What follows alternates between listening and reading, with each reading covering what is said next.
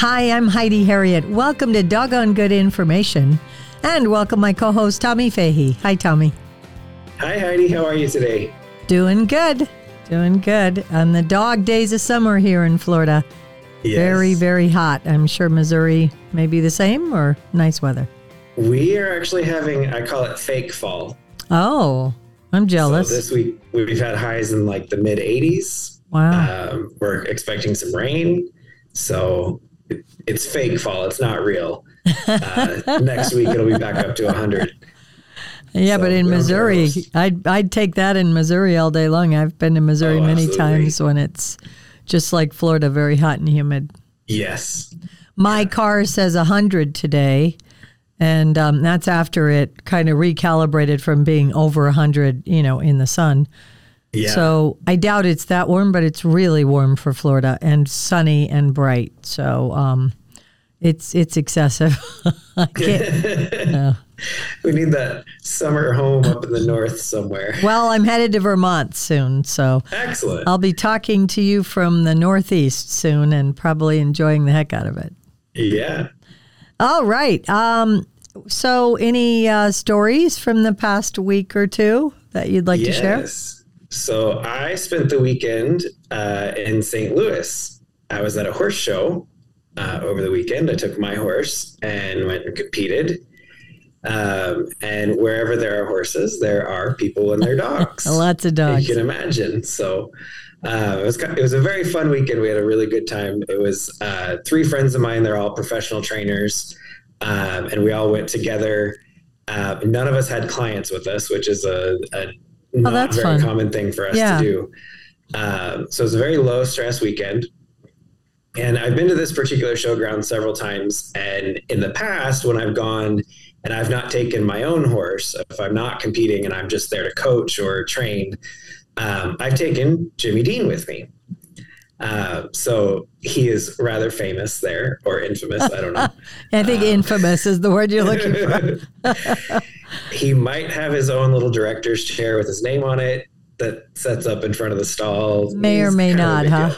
I love it. We need Yeah, a picture. I need a picture of that to post. I'll get you a picture. I had a client give it to me. It's, it's really cool. I love it. Um, so, anyways, I was I was at the horse show, and like I said, there's a lot of dogs that that are brought um, along with the horses, and for the most part, I would say that these are animal people. These are horse trainers. These are are you know the people that are around animals all the time. So they have really well behaved animals Yeah. um, and this weekend was was no different. Um, so one of my friends that was there, her mom uh, came to watch and brought her dog with her, and she had a nine month old uh, golden retriever puppy, the cutest little thing in the world, and as a nine month old golden retriever would be high energy very wiggly and excited to be there and you know just really really fun um, but that's a big environment for a young dog Oh, yeah. Yeah. so you know, it could, it's potential for things to go quite wrong. um, and I w- what was interesting, or what was really good, and all the things that we've talked about on this podcast, even I think most of our trainer tips were put into play. Um, this dog was so well handled, and the owner was did such a good job of making sure that she was not a problem, making sure that you know, it was nobody else's responsibility to take care of this dog or to keep an eye on this dog. This dog, you know, she had a handle on. Uh, so everything from walking through the barn, she was, uh, you know, walked on a leash very well, kn- knew how to heel. Uh, we went in and watched the show, and so we, we were sitting in the bleachers, and so she was constantly redirecting the dog's attention. You know, she had some treats, and she had Yeah. uh, a, a choke collar on, a little pinch collar um, with the prongs. You know, there's controversy about that, but she needed it. It was a young, uh, high drive dog. Yeah, and she- when you say puppy, nine month old golden retriever is almost a full size dog. These Yeah. are not little tiny puppies. I mean, even 10 No, weeks, they're probably, pretty uh, big. she was probably between 40 and 60 pounds. I mean, Yeah. she's a, a bigger Yeah. dog. Exactly. but with- People with are thinking a little puppy with a prong collar. No, this no, is no, a full size dog. This is a basically full size dog with puppy energy. Um, Yes. so, but she did such a good job of, uh, you know, every few minutes she would get up and redirect the dog and, you know, take it down the way a little bit and bring it back and it would sit and it would heel. Awesome. Just really did a good job of keeping the dog occupied. Right. Um, yeah, and then when we were back uh, in our in the stall area with the horses back in the barns, um, she had brought a kennel and she asked. She said, "Do you mind if I set this kennel up here? Is it going to be in anybody's way?" Um, you know, Wow. she was just very proactive about making sure that that dog was no issue. Um, Awesome. And and then the dog was super well behaved in the kennel. It was worn out because Well, yeah. so much to see and do. And she's also Um, getting such mental stimulation on a regular Exactly. intervals. Yeah. So uh, it was just, it was a good experience to see how good handling for a dog can create such a good experience Oh, uh, yeah. for everybody involved, you know? Absolutely. Wow, So- that's really cool. And I love golden retrievers. Our beloved family Yes. pet, Cinnamon, was just so exceptional. And my daughter and I, once she's married and settled, we talk about getting some golden retrievers. The hair is a pain in the butt, but they Yes. their personality trumps that. For sure. Now, this one was a bit of a shorter hair coat. Oh, and I interesting. didn't realize that they came that way, but there's a particular line that's a, a little different breeding. oh, okay. Um, so she's actually in training for field trial kinds of things. Um, so Oh, the awesome. owner does a lot with her dogs. Um, and so, yeah, really cool. We, we talk a lot about on the podcast, we talk about a lot of negative things and bad things that happen to dogs. So I thought it was really nice to talk about some good things that happen yeah. um, and utilizing all of, all of the, the things that we talk about with best practices and, and training tips and all of that. Right. Uh, she had done such a good job with all of that.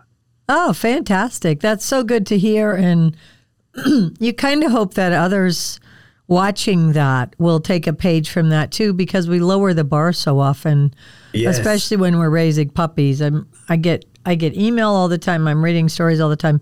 My puppy's tearing up the house. He won't behave. And, you know, the trainers are like, can you say kennel when you're gone? Mm-hmm. You know, it's, you need to help them and set them up for success. And, Exactly. what a great story. Thanks for that. That's awesome. Yeah. Well, I too have a fun story. Uh, maybe we're thinking along the same lines. So it's the dog days of summer, but out at Pacifica, California, which, by the way, California usually has spectacular weather because it's fairly dry. There is the World Dog Surfing Championships. Oh my gosh. Oh, I know. I the visual on this. And they actually they get like points for not only like technique but also their little uh, wardrobe or uh, outfits and Oh goggles and this is excellent. yeah, I will put it I will put it in show notes because it's just so much fun, but you know, there's dogs out there hanging tan man. That's excellent. So yeah, I, you could just picture it. And I have seen, I have been around dogs. People think, oh, it's you know not great. You put them on the surfboard and put them in the water or whatever. There, believe me, you could see dogs that you try to keep them away from it. You know, Yeah. they're like ready to roll. So Well, that's with with anything. We, we see these unique things like a dog surfing or whatever. It didn't just happen like all at once. yeah, absolutely. We didn't just throw them out into the ocean and go, "Good luck." There, there was some Tie them to the board. training. Yeah, no. There's a lot more that goes into that Yeah. process. Absolutely. Uh, and again, I say this on my other podcast, Animal Tales, as well. We're talking about carriage horses in my last episode. The level of training, you start with such a great foundation. You can't do this stuff without the foundation and the trust that you gain between the, the animal and yourself. But then, even if somebody else works the animal, if they utilize the the right um, language and demeanor, the animal will also do it for them. But instead of the animal being afraid of everything, they become inquisitive. Yes. And we do. There are certainly animals that like some animals like water a lot more than others. So, you know, but there are if they do like it, they might love it. And, you know, it's hard to keep them out of it. So, but it still starts with a great foundation. And I think that's why we're lowering the bar. I mean, we can't get our dogs to sit or behave or whatever. And you can't do the rest of this stuff without starting there. And, uh, so, and that's exactly the story you're telling is what she's doing, is Yeah. creating a spectacular foundation with that dog. You have to have that foundation. And we see it in, you and I both do a lot of horse training as well. We see that so much in the horses. And I run into that all the time is it, somebody says, Oh, my goal is to go out and show like what I did this weekend. Yeah, And they can't do the basics at home. yeah, That's such a huge thing. That's right. So yeah, you have to have that foundation in place so that you can help the animal be inquisitive and and want to explore new things. And Absolutely. I, I get weary of hearing people say, "But I have a timid horse, or I have a timid dog," and they're they're, you know, just nervous or that. yeah, There definitely we have different personalities, just like people. But I I wouldn't allow my child to remain a nervous, um, scared of everything. I want to help Yeah. them through that, and I do the same with my animals. And again, as a third generation trainer, very few animals that we had to find. I, I really can only think of one, um, and that was more of a uh, issue with being able to breathe in humid weather, there, uh, like heavy. But there's another word for it. oh it yeah, that we uh, retired out west. The vet said that would be the appropriate climate, but we really didn't have to get rid of animals because of they were scared or nervous. Some have more bravado than others, but oh for sure. think of a kids choir. Some kids are out there leading the charge and going at it and dance it, which is a hoot. I love to watch those. And then there's somebody in the back who's singing and but they're enjoying it, but they're just not as much bravado as that one. And that's how I always think of our animals, those different personalities, but the more we can draw them out to the extent that we keep them a little out of their comfort zone, but get them back to a place they're comfortable. That's what we want Yeah. to be doing. Well, so and that's that's been my experience. The horse that I showed this weekend. Yeah. um, had him uh, just since the end of November, so we're going on about eight months. You've had a lot of training. challenges. So many challenges. He was he was very reactive and spooky, and um, you know just did not really have a, a solid foundation um, before Right. I got uh, before he came into my life. And so it's been you know eight months of fixing that. This is the the third show, no second show that I've taken to him to, and then I've taken him to a couple of clinics here and there. Um, and he he was timid about a few things.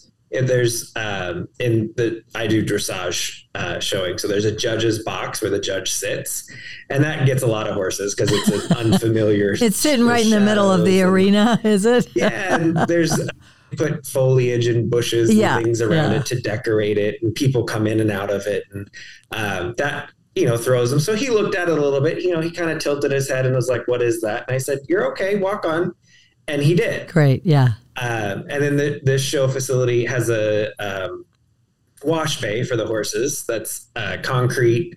Um, so you walk off the dirt floor in the barn and you step down about four inches Oh, into this yeah. concrete um, basin thing. And of course, it's dark and shadowy and it throws a lot of horses off. And he walked up to it and was like, You want me to walk on that? Yep, you're good. Come on. You're good. And I just, and he looked at it for a moment and then he was like, Okay. Okay, Tommy, if you say so. Yeah, so we got there Friday. Friday it was a little bit of an issue. Saturday it was no problem at all, and by Sunday he was leading me in there. Yeah, perfect. And that's exactly what you want. I mean, that's that's the, what you've been establishing all this time because you've been telling me that he was challenging and Yeah, got to go back and do the foundation. Yeah. I have that with Otis, the big dog, the poodle mm-hmm. From the hoarding situation. He just doesn't know anything. I've had him uh, March, so several months now, and he ebbs and flows, but I just, re- I've given him a new story. And it's not optional for him because it's no quality of life for him to live in his fear and his nervousness and just boogieing every time something makes him nervous. We've made some really good strides, and I'm getting ready now to spend a lot of time dog training. I've been doing a freelance project that wraps up this coming week, which is mid August, and it is full steam with some podcast and other computer work, but a great balance with getting out and dog training in nicer yeah. weather. And we're going to go at it because I'm committed to get him over the hump. But he looks up at me and I love it. He like, are you sure, Heidi? It's yeah. more, are you sure, Heidi? Are you sure? I'm like, you're fine, Otis. You're fine. Oh my God. My heart is just, this dog is just amazing. I love him. But one of the reasons I took him, he was a, a foster. I think they call that foster failure because oh, I was fostering him, and within a few yes. weeks, I adopted him. But I, I felt very committed to getting him to a better place. And it may be a scenario because I'm not set up that well for a big dog, but because I grew up with animals, I'm making it work. That whether or not he will maybe end up living with someone else at somewhere, obviously, it'd be a great situation. But I am fully committed to getting him to the next level um, and maybe for the rest of his life he'll be with me. I don't know, but that's the work I do is make sure that animals are in a great place and then they get a great home, and that that's what makes me happy. Because yeah. I've done my job as a trainer. If someone else can step in and and give the commands and do it, it's it's you know those of you who are listening, this should be my trainer tip. You um don't make it personalized. Like, oh, well, he'll do that for me. I hear that all the time. I'm sure you do yeah. with horses. Well, I don't mm-hmm. think he's mm-hmm. going to do it for you, but he'll do it for me. And I look at those people and say, when you sent your child to kindergarten, did you tell them they didn't have to listen to the teacher? And they're like, and I said, well, that's essentially what you're doing. If someone, mm-hmm. if you okay somebody to be in this animal's world and they give a command, they need to follow it you know and again that's setting them up for success for life not just exactly. about your home it's whatever happens to them in their entire life so we could go yeah. on and we are i'm heidi herriott this is tommy fahey and we're full of doggone good information today Full of something, anyhow, Tommy. Full of something for sure.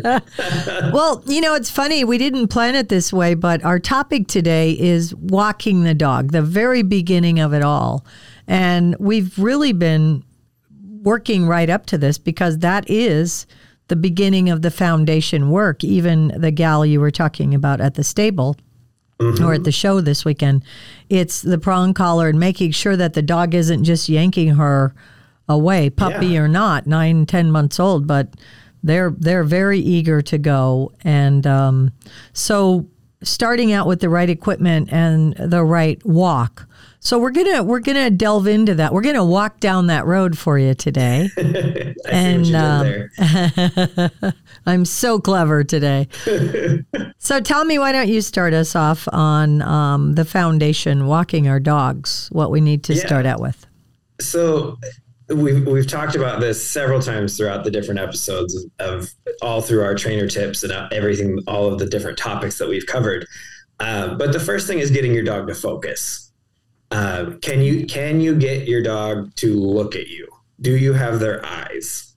Um, and that's something that's I think huge in any animal training, yeah. um, and, and, something that I see missing in a lot of uh, people dog relationships or people animal relationships because uh, it is the same across all species. I see it in horses all the time.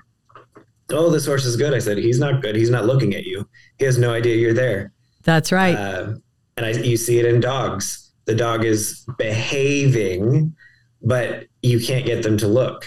You can't get their focus. So focus is number one, and you can do that in a lot of different ways. Positive reinforcement with treats, um, then pairing that, associating it with some kind of a cue uh, verbal cue, even a posture, um, you know, a physical command of some kind. Um, all of these these things become super important. Just get the dog to focus. Uh, I think that is that is your number one foundation. Yeah. Um, and then we we talked about equipment. Yeah. There's a there's a million different types of equipment. Yeah. I mean, there, there's all different collars and leashes and harnesses and anything you can imagine. There's something. I always say I want one more tool than what I know I'm going to need. Oh, I like that. Yeah. So if I know I need a leash and a regular collar, I probably also want a slip lead. Yeah. Or or I want a pronged collar or a choke chain mm-hmm. of some kind. Uh, I say the same thing with the horses. If I can lead the horse with just a halter and lead rope, I'm probably also going to pick up a dressage whip. Oh, sure. Uh, you know, and if I'm going into a new environment or an environment the the animal's unfamiliar with, I want an extra tool just in case something goes wrong. Right. Um, so, for example, with Jimmy Dean, he's very well behaved. So you most say. Most of the time. I, I would say most of the time, he's very well behaved. But I know that he's also very easily distracted. Yeah. Well, he's a, so he's I, a Jack Russell. So to be fair, he yeah, is he very is, well behaved for Jack Russell. He, he, is wired to not be well behaved. Yeah, absolutely. Uh, but I don't ever give him the opportunity to not be well behaved. Yeah. Very uh, important point. Yeah. If he's not in a fenced area, he's on a leash. Mm-hmm. It, it just, that is the rule. Um, so have one more tool in your toolbox than what you know you're going to need uh, when you're you're starting to practice this. Yeah. Yeah, and I'll I'll um I'll uh, kind of build off of that. I completely agree, and think about your tools, right? So you're going to start walking your dog if they're a puppy, even. And for puppy training, I, I'm amazed at when I walk in a house and I'm going to help somebody. I usually go to their home, and um, they have a puppy and it's running loose. The first thing we do is put a leash on it. Yeah. I even use cat leashes, real light leashes, because if they don't know they have it on, it's even better. Because the minute you clip into something, they're little angels. They follow you around. They stay right, whatever. But so I like to. I have I in my toolbox. I bring my bag. Of course, I'm a dog trainer, but I bring my bag of tricks. I call it, and I've got all different collars and uh, leashes and such in there. So get get yourself ready. One of the things is when you're training and the fa- this is foundation work. Get yourself organized and ready and have a plan.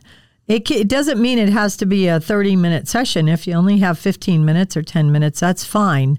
But think about it ahead of time and get yourself prepared.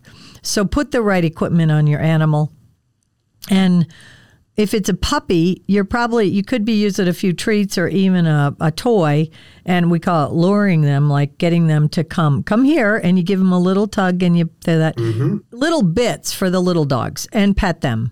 But pretty quickly, by the time they're 8, 10, 12 weeks old, you got to start moving along, uh, you know, a few feet at a time, the end of your driveway, and then reward them. Again, it depends on the size of your dog and such. But I am not a fan of harnesses. I always have the collar. Um, and I start, I have a what's called a flat collar, which is just the collar that a dog has.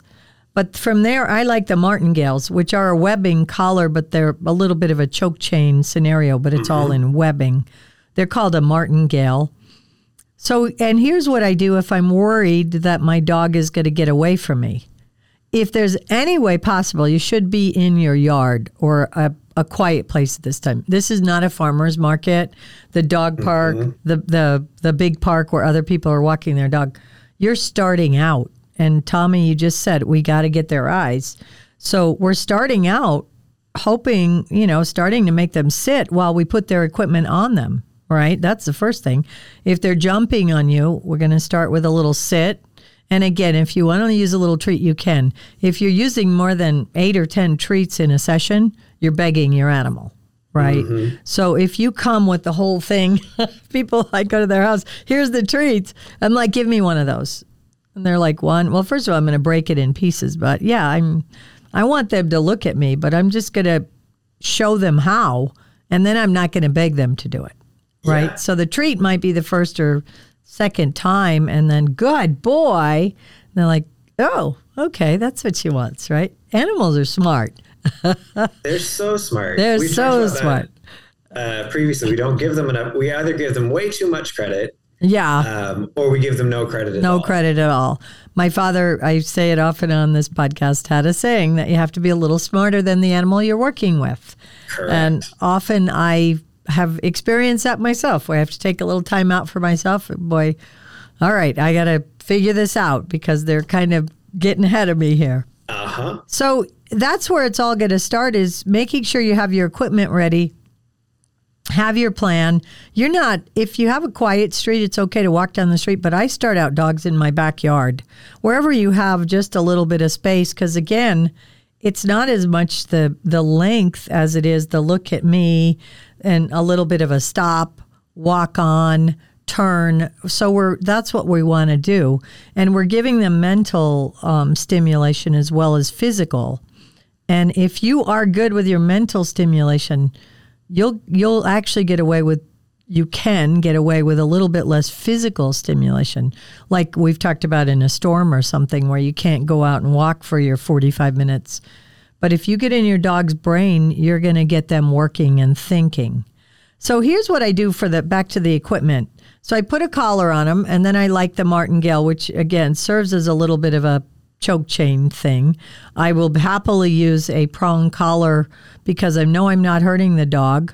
I will do one of two things. If I know the dog can't get out of their collar or we're in a fenced area and I'm not worried about that, I'll actually take a double snap and hook my leash onto the flat collar and the prong collar. Yeah. So if they're going okay, I'm on the, the the regular collar. If they're pulling on me, I have the opportunity to give a little to the prong collar. I call Yeah, it a tug and release. Tommy and I are horse riders, so our we're light with our hands, but I literally it's that much. It's just a little finger thing cuz I'm holding the leash very short. If they step too far ahead or too far behind, they're going to feel an impact. And that's on them. They're bumping Yeah. into it, I say, right? When you hold your leash so long that to pull the dog, you're going like that, you're way too long. It's this much. See my elbow they have move? to they have to find It's where there's that no much. pressure. yeah. So that's the first thing. Yeah, you got to Yeah, you show them that there's no pressure when they're right next to to your leg. Yeah, it's a ha- that's the happy place. Unicorns mm-hmm. and rainbows. The minute they step forward, they feel something. And if you have a harness on, all they feel is the strongest part of their body. You might Yeah. as I say get a skateboard and enjoy the ride Exactly. because they're going to pull you. But so you can hook into both of those collars and then you can you can use it as you need to, right? If you're pulling all the time, you're not teaching your dog anything. You have to tug and release. As soon as they pull, they you give them a little correction and they come and that loosens up. But it's for me at my elbow moves that much to loosen Yeah. up, doop, loosen up, doop, right? and it's quick. It It's- happens very quick. it's a yeah, it's a quick movement. But if you're worried in a place your backyard's not fenced, put a harness on your dog. But use that double snap to snap into the harness. Use the collar for the the impact of and again, this is a light impact, but you need something. But they can't if they wiggle out of it, you still got the harness. Yeah. And I'll put a diagram on this online because this is absolutely for me the most important thing so that I, I don't lose a client's dog, you know, especially if I'm not in a fenced area. And be in a quiet area. Don't do this in front of a lot of other dogs. You don't have their attention yet. And then when you're ready, walk off. And peop- I, I have to say this to everybody I work with walk, just walk off and make the dog come with you. Everybody's turning around and, and following the dog. I guarantee you, and it works for every client I've done it with, walk off 10 steps with with energy, your shoulders back, and the, you know, just that you can glance at the dog. And before you know it, the dog is walking with you. It's not mm-hmm. walking you, it's walking with you. And that's what you're looking for. So that's that's the start of it. And then I go fast, slow, I stop, even with a new dog. But because now they got to watch me because they have no idea what I'm doing. If I just walk off and go a mile, they're just kind of trotting along and like all over the place. They got to they got to keep looking at me. So in a sense, what what we're doing is we're teaching the dog to target us. It's a target True. training exercise, um, which uh, you could use this in any kind of animal, and you could put it into any any section of our operant conditioning quadrants that we talk about. Um, but you're essentially making yourself the target and your dog has to follow the target. Yeah. Yep, that's exactly right. And this is how you get over the distractions too, because you're in a small area or a, a non distracted area. You might have squirrels or birds or something, but this is the perfect time. Just that little, hey, hey look at me. Again, you could, I sometimes stomp my foot. I, I touch the side of my body, like make a slap, you know, on my, on my thigh. I, eh, you know, or hey, I mix it up a little bit. Yeah. So they don't get kind of tuned out to, hey, hey. And if if you're saying their name without any energy, Joey, Joey, they're they're ignoring you. If you've said it three times, you've got to do something different because they are tuning you out, and that's yeah. a dangerous road to you go down. Stay at the same level. Yeah. And you become monotone. Yeah. And you become very easily ignorable. That's right. Yeah. I say in, in the animal training, I say you ask, tell, demand. That's right. In that order, in the amount of time it takes you to say it. Yep. Three seconds. You ask, you tell, and you demand. Right. The ask is usually just your physical positioning, the, the your posture, and and how you carry yourself. Um, and then your tell is usually a verbal reinforcer, and then maybe a um, a tug of the leash, something like that. And then your demand is the the most that you can do. Um, so whatever whatever the biggest correction you could make is your demand. Right. And you have to be able to do that in those three seconds and then leave it alone. Right. You can't you can't stay in the demand and yep. you cannot stay in the ask. Correct. If you stay in the ask, you're just monotone and they're ignoring you. And if you stay in the demand, you're yelling and they're going to shut down, shut down, and ignore you on the opposite end. I have a saying on that. It's all in the punctuation. So mm, you ask yeah. that you give the command, no punctuation. They don't follow it. You tell, period. Sit, period. They don't do it. Sit, exclamation point. That's perfect. And you don't yeah. want to stay in the exclamation point and you don't want to leave this open ended ask, which can be a question mark for a lot of people. And that's a mistake. Yeah. I pointed out to, more women do this more often. And I don't, I'm not criticizing women. We're the nurturers, right? Men come out and they're direct and told to be. Yeah.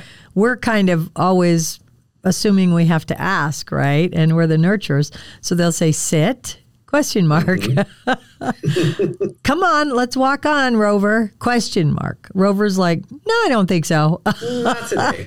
so don't give them a question, give them a command. But you don't have to yell at them. You just give the command. So as you said, you you call it an ask. I say give the command and then insist. Right? Mm-hmm. And that's the important part. And you're not going to do any more than you need to. Clinton Anderson, the horse trainer, who was on my other podcast. If you haven't listened to that, definitely worth a listen. it's a good one. um, don't do more than you need in the way of a correction, but don't do any less than you need. Mm-hmm. And when you think of it in those terms, it really helps you because you don't want to go overboard and get crazy and, and harm the animal in any way. But you also, if you're if you're not doing enough that the, the behavior changes, then you're not doing enough and then you're mwah, mwah, mwah, mwah, mwah. That's what they hear, mm-hmm. and you get ignored. And then you set the reason we're talking about all this because if you don't get this right, you're setting them up for um, potential to come into harm's way and possibly not be a part of your family. There's a point where a misbehaved dog, no matter how much it's loved, gets really tiresome especially if it's causing physical damage or harm to anybody, because then they get aggressive when they're in charge or can yeah. get aggressive. And depending on the dangerous. breed, that's an impact. Yeah. Or the size. It's a, it's a major issue. Yeah. So that's why this walking thing is such an important the the the important first step. Okay, so now we're talking about walking, but again, I, I just talked about getting your dog ready. Here's another problem I deal with. So now you're going to walk your dog. Maybe you're in the early stages and you've got a little bit of handle on that. But now you're like, you want to go for a walk? You ready? You want to go for a walk? And the dog comes and circles around and jumps on you, and and you can't even get the the other collar on it or the leash. It won't sit still. So be careful about getting them so riled up. It's the same thing when you come in the door if you've been away or when you're leaving. I'm sorry, I got to go. Oh, it's so good to see you. I'm home, Yeah. Rover. And you get excited, your voice goes up. You've just encouraged them to have really bad behavior when somebody comes in the house.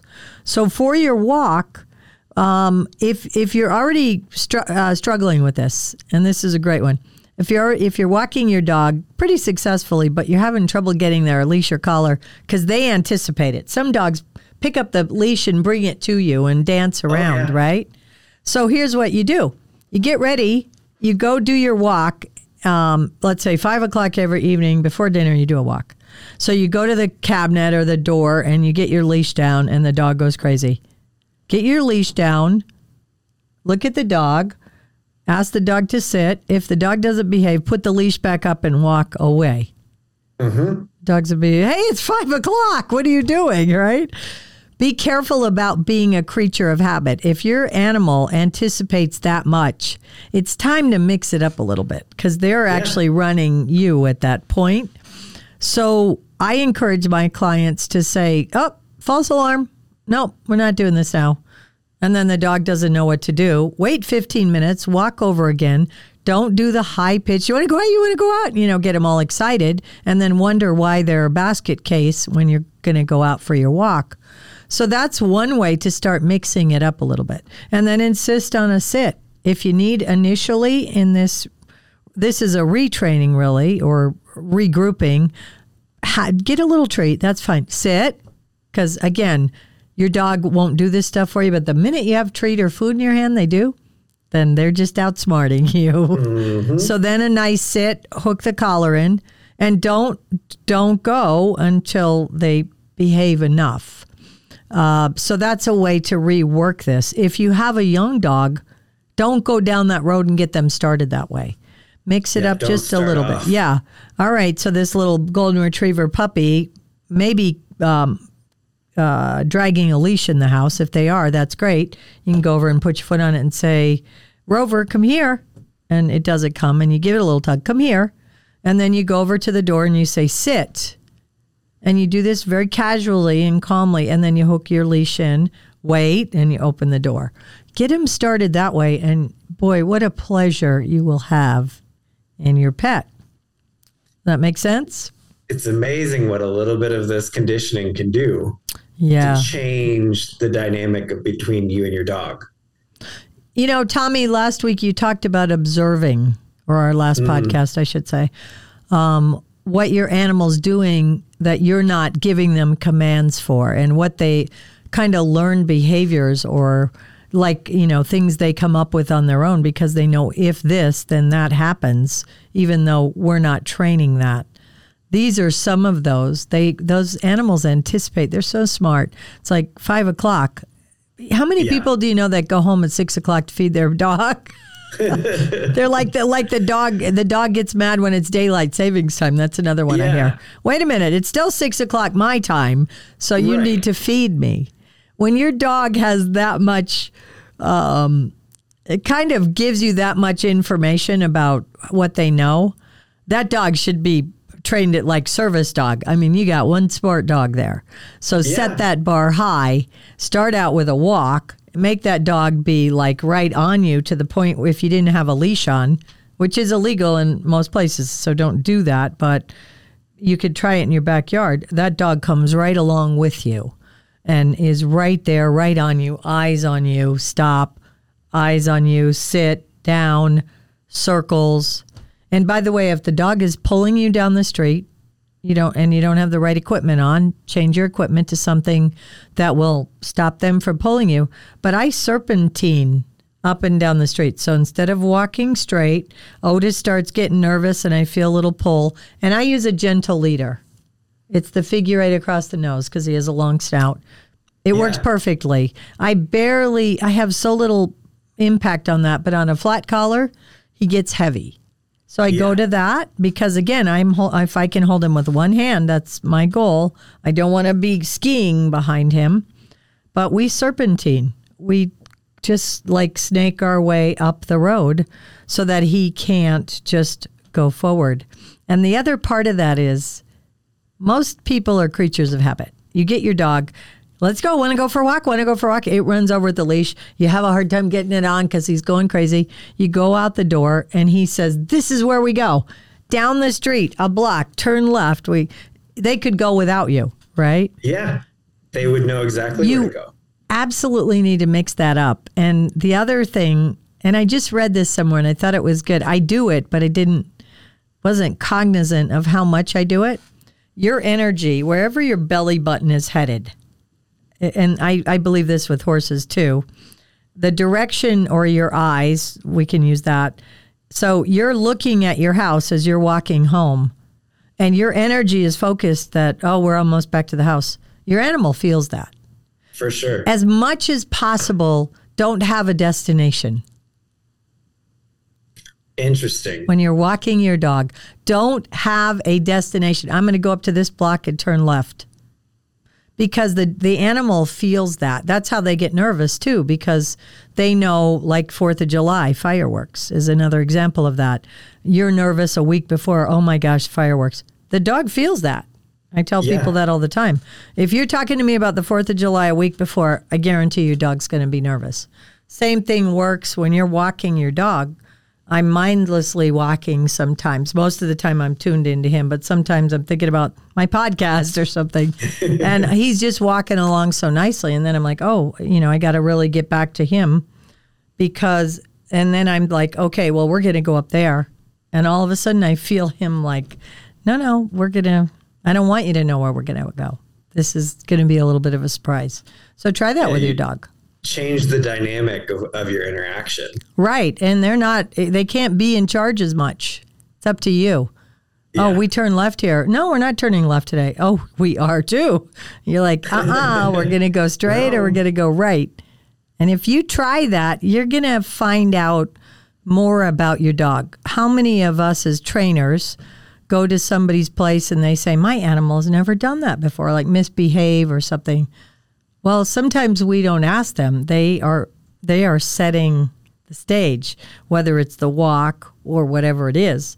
And the minute we ask them, I get dogs being aggressive towards me on walks Oh yeah. because I say, uh uh-uh, uh, you are not going to pull me, and we're not going that way, we're going this way. And they growl at me or look up at me. I've handed them back to the owners, bigger dogs that said, oh, they've never done that before. Well, you have You never asked them You have anything. not pushed the boundaries. They're in charge Yeah. and that's really dangerous. So all of this comes into play and we're just we're just scratching the surface here. But if nothing else, we're prompting you to really think about all these little nuances, getting too excited, getting their leash on, and then running through the door, taking you for a walk, and just going the distance, but not looking up at you, giving you their eyes.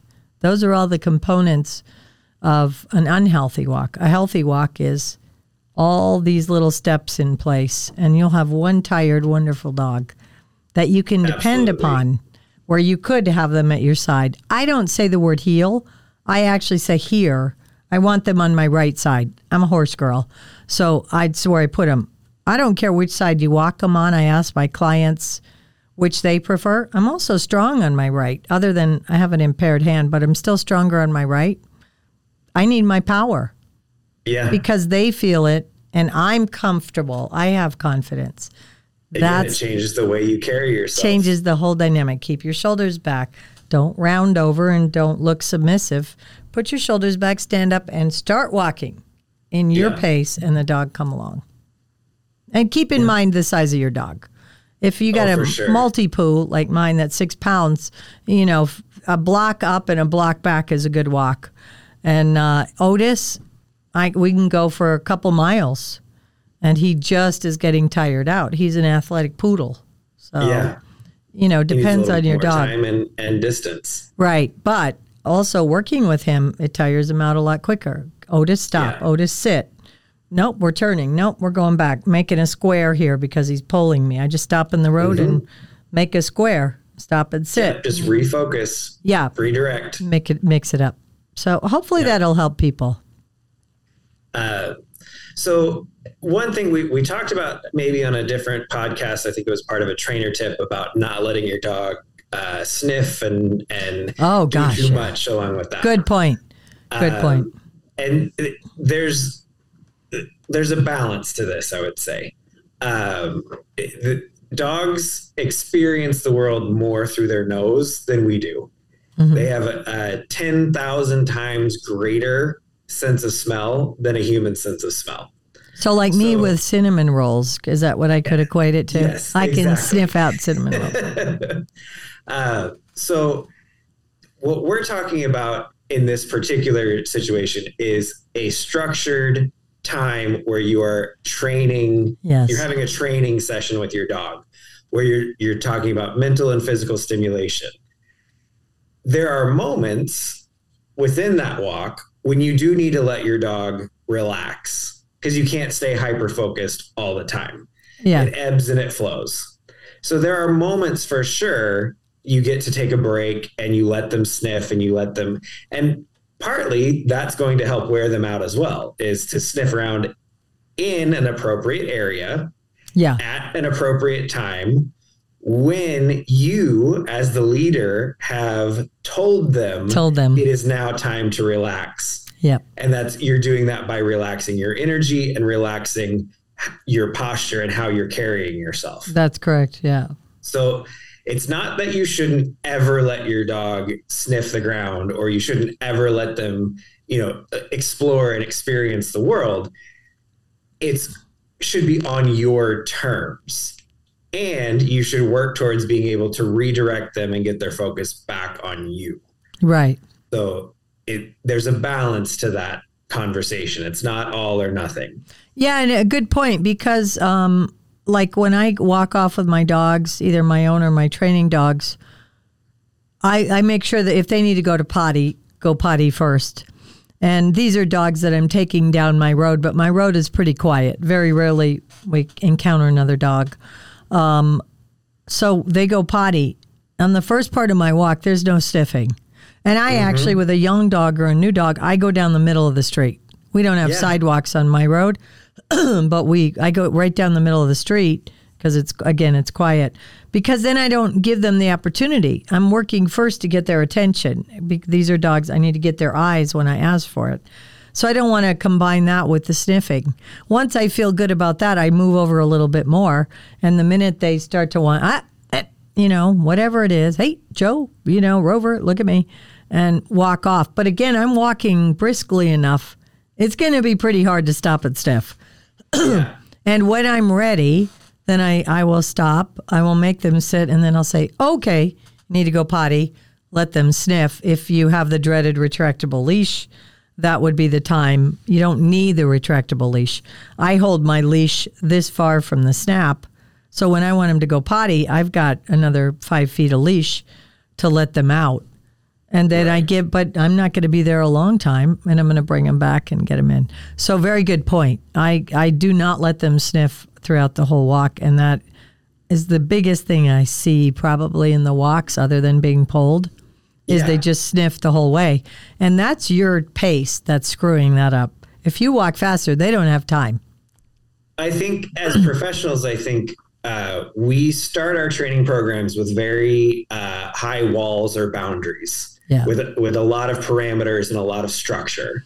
And then as the animal becomes more trained, we start to kind of drop those boundaries back a little bit. Yeah, and we start to be able to kind of take away the the fences and everything and that should be the goal long term is that we can eventually get to the point where like you were saying earlier you could take the leash off and the dog will stay right with stay you with you.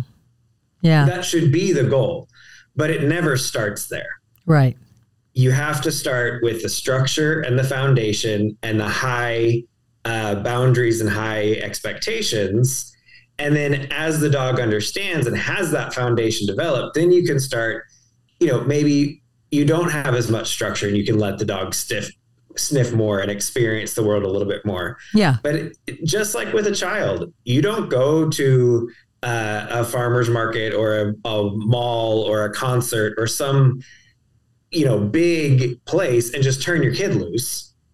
No, you you keep a hold of their hand and you show them how to function and you show them to keep their eyes on you and pay attention and and be safe that's what you're doing for your animal. Have you been to a farmer's market or mall lately?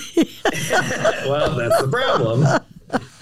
no, but I was just going to say you described raising children, which I've done, and it is exactly the same. You know, in that you need to set that foundation and bring those the fences in, and as they prove themselves worthy, you give them opportunities.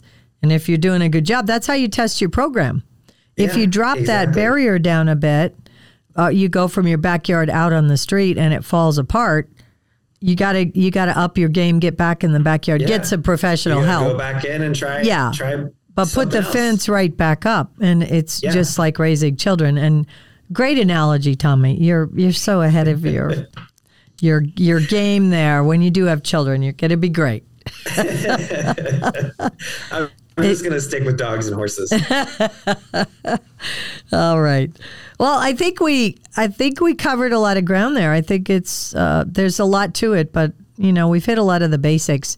And even if one point here, you're like, oh, and you're struggling with walking your dog, or you have a puppy, and that one point resonates with you, go back and listen to this again, and um, you'll I think you'll pick up some other pieces, and I'll put a lot in show notes as well.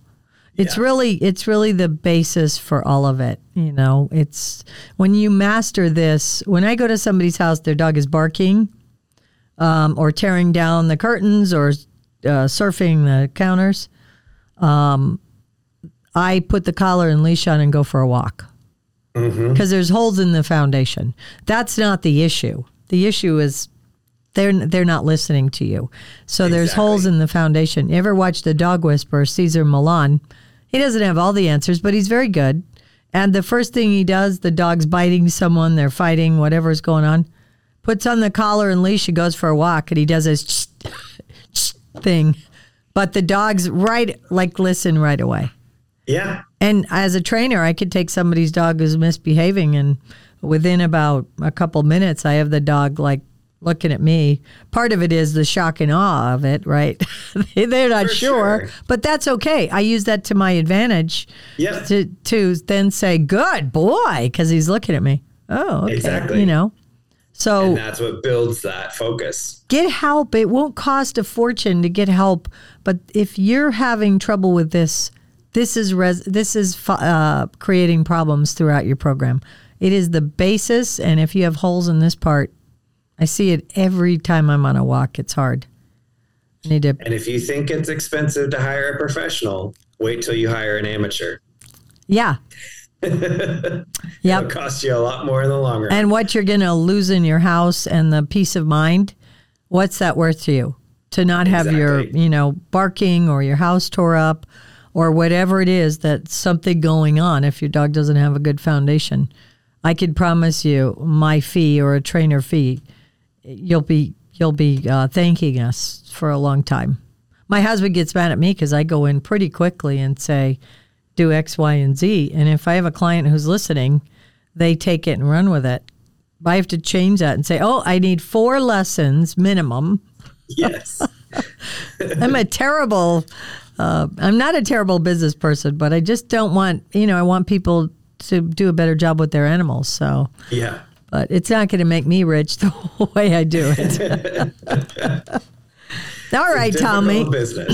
Yeah, I need some lessons from you on that. I think you do a better job. So we'll, we'll talk. We'll talk. Sure. Sure. All right, so we're up to the uh, pet peeve, and uh, you have the pet peeve this week.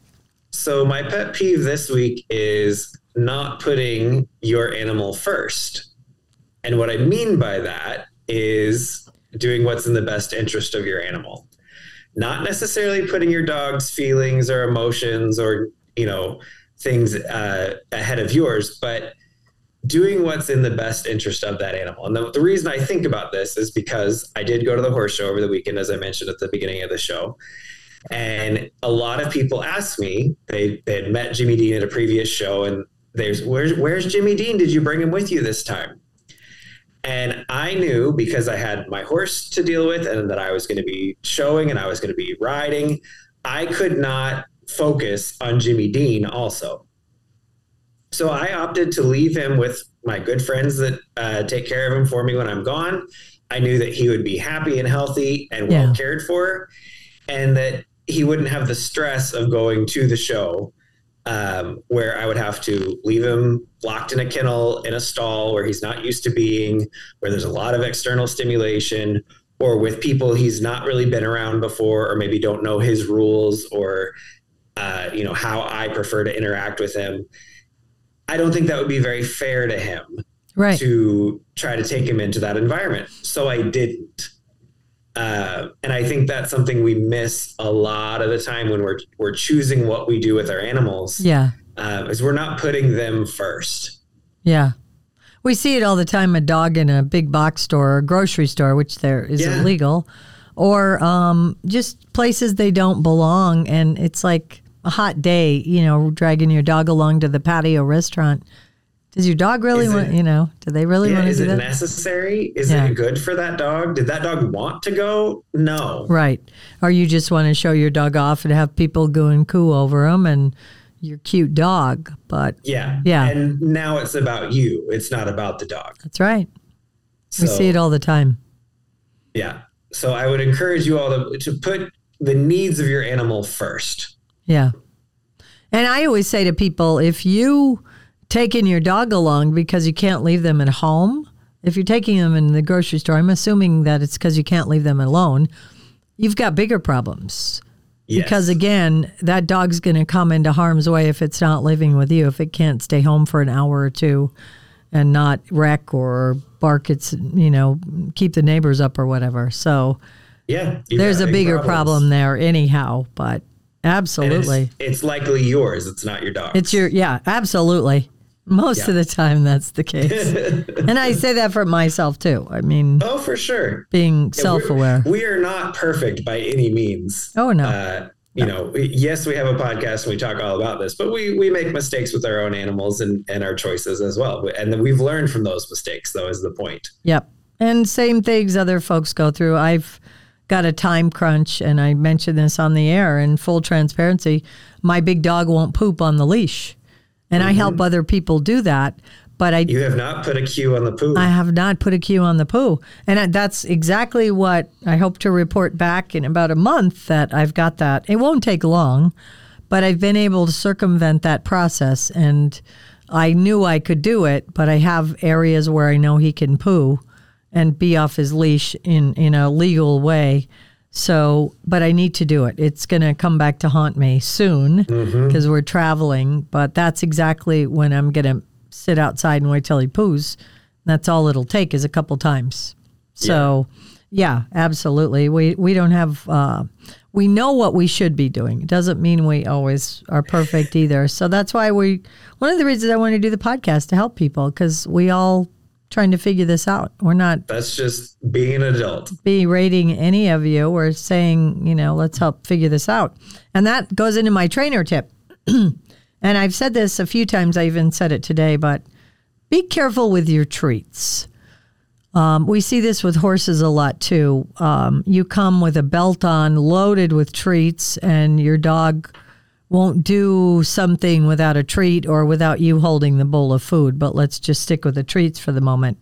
So you have a dog that will sit up or stay with you or behave when you're holding a treat and offering it a treat, but without the treat, it won't do it. You're at, that becomes a beg.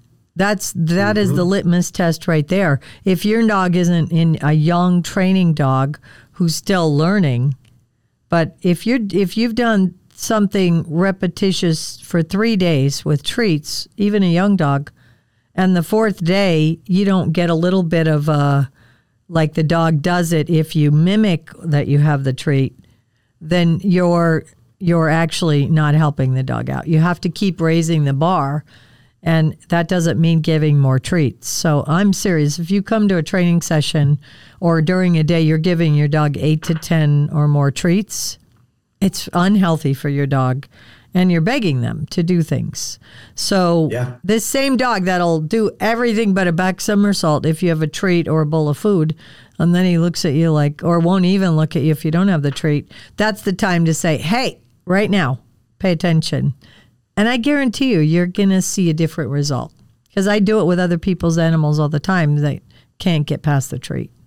So really you are consider so that. far into the positive reinforcement quadrant and going back to the, the first episode we did uh, or the same with what we're talking about with the leash and the collar that the the eventual goal should be to be able to take all of that away and still have the dog focus on you and be able to go for a walk.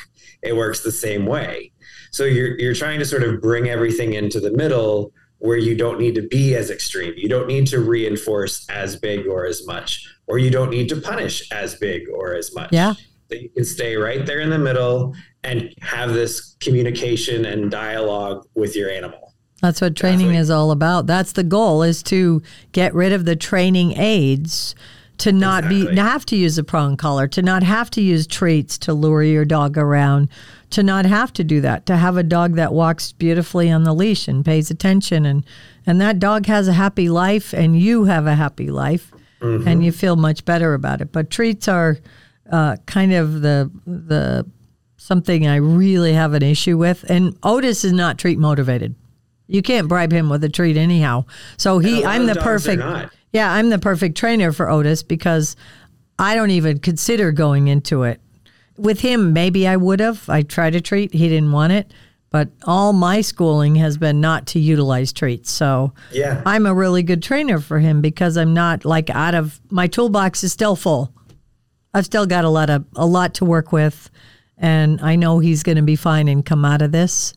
And uh, I look forward to it. But really be careful. Again, eight to 10 treats. If you're using more than that, or you go to Sam's Club and buy your treats and you go there once a week and get them, you are absolutely using too many treats. Too many treats and and beyond that, then you're you're interrupting their uh, their diet. as well. absolutely. Yeah. So that goes to the another podcast that we did about talking about the diet. Yeah, and some of these pepperoni sticks and stuff, I just wouldn't give my animals. I don't know. They just make me Yeah, nervous. they're they're loaded with a lot of uh, sodium stuff and eh, yeah, and just a, a little bit once in a while in moderation, fine. But if you're using high volumes of them, it's it's going to disrupt their their health. yeah. And more importantly, they need to do what you ask because you asked them to. And you Yeah. know, in a nice way, you said, "I need you to do this," and the dog needs to respond. And if you've gone a couple months of asking and training, and they're not responding, you need to get help because it should mm-hmm. change week by week. if your program isn't changing week by week with a a half dedicated effort. I'm not talking about training all day. I'm talking about a couple little 10, 15 minute, you know, training sessions when you're even sitting on the couch. If you're Yeah. not seeing a change at least week by week, I see mine much more often, but then then you're not you're not raising the bar for that animal. So that that's a guideline for you. All you right, go. Tommy. Action packed. Long podcast, but hopefully a lot of good information. So thank you, Tommy, as always. I really Thank you. enjoy having you as my sidekick in this effort. And uh, thank you for fun. listening. Please share this podcast and let us know, you know, what you'd like us to talk about or what we might have provided on here as some wisdom or guidance, or maybe, as Clark Howard says, what what did you disagree with? He does. Clark stinks. My financial consumer guy, Clark Howard. Yeah. So um, thank you for joining us. Subscribe, rate, and review the podcast. You can also see the video version on YouTube. Look for those links. And uh, we look forward to having you back for some more doggone good information.